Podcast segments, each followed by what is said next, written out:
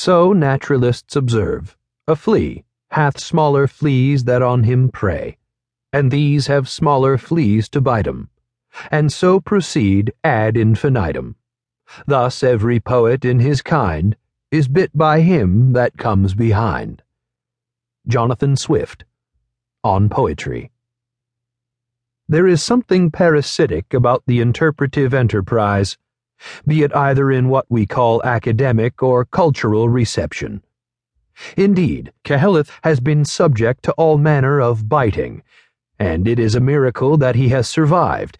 His most influential interpreters have not escaped harm either, particularly Jerome. But then it is entirely Qoheleth's fault his story is simply too good for us fleas to pass up. Too inviting a feast lies before us. This is exemplified by the majority of instances that make up this commentary, in which readers from innumerable contexts have recognized Ecclesiastes as existentially valuable and simply charming. Above all, Ecclesiastes presents a profoundly ambiguous and yet oddly compelling argument one that rests on Qoheleth's own self portrait, and which demands decisions from readers. The dark terrain it surveys and demanding concepts it clarifies are rarely comfortable, which makes its magnetism all the more puzzling. As Carol Newsom observes, Ecclesiastes makes people profoundly uncomfortable, a fact that renders its reception history particularly fascinating. Ecclesiastes' interpretive history discloses some salient features. First, readers have habitually engaged less with the complexities of Qoheleth's words and more with Qoheleth himself. This is partly due to what John Patterson diagnosed as Qoheleth's eye trouble, that overbearing sense of self that fills nearly every passage. The portrait is a seductive one, drawn with great detail and conviction and Qoheleth's path to wisdom has proved irresistible to his legion readers, on whose imaginations his persona has been indelibly inscribed.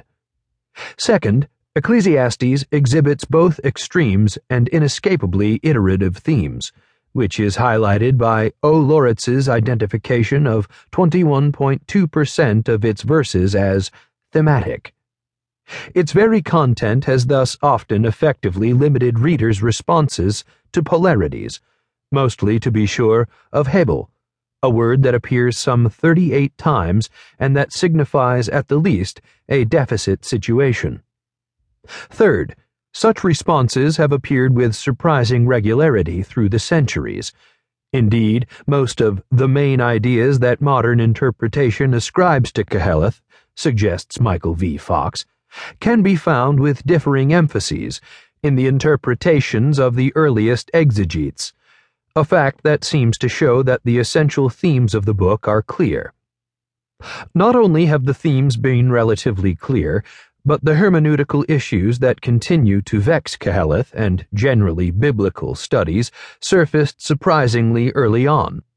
So, for example, Gregory of Nyssa grapples with whether or not Qoheleth was a real or fictive author.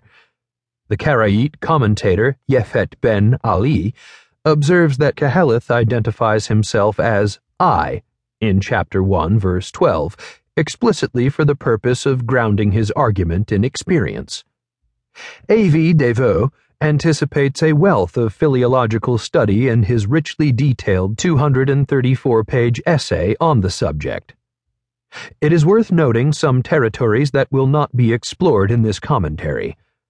Ecclesiastes' elusive structure is sparingly touched on in these pages, but it is fairly comprehensively covered in other literature.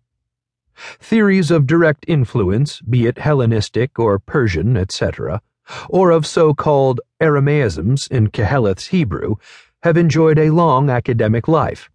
Indeed, late 19th and early 20th century studies were particularly enamored with the idea of Qoheleth's Greek ideological, if not genetic, parentage, and those studies still raise stimulating questions.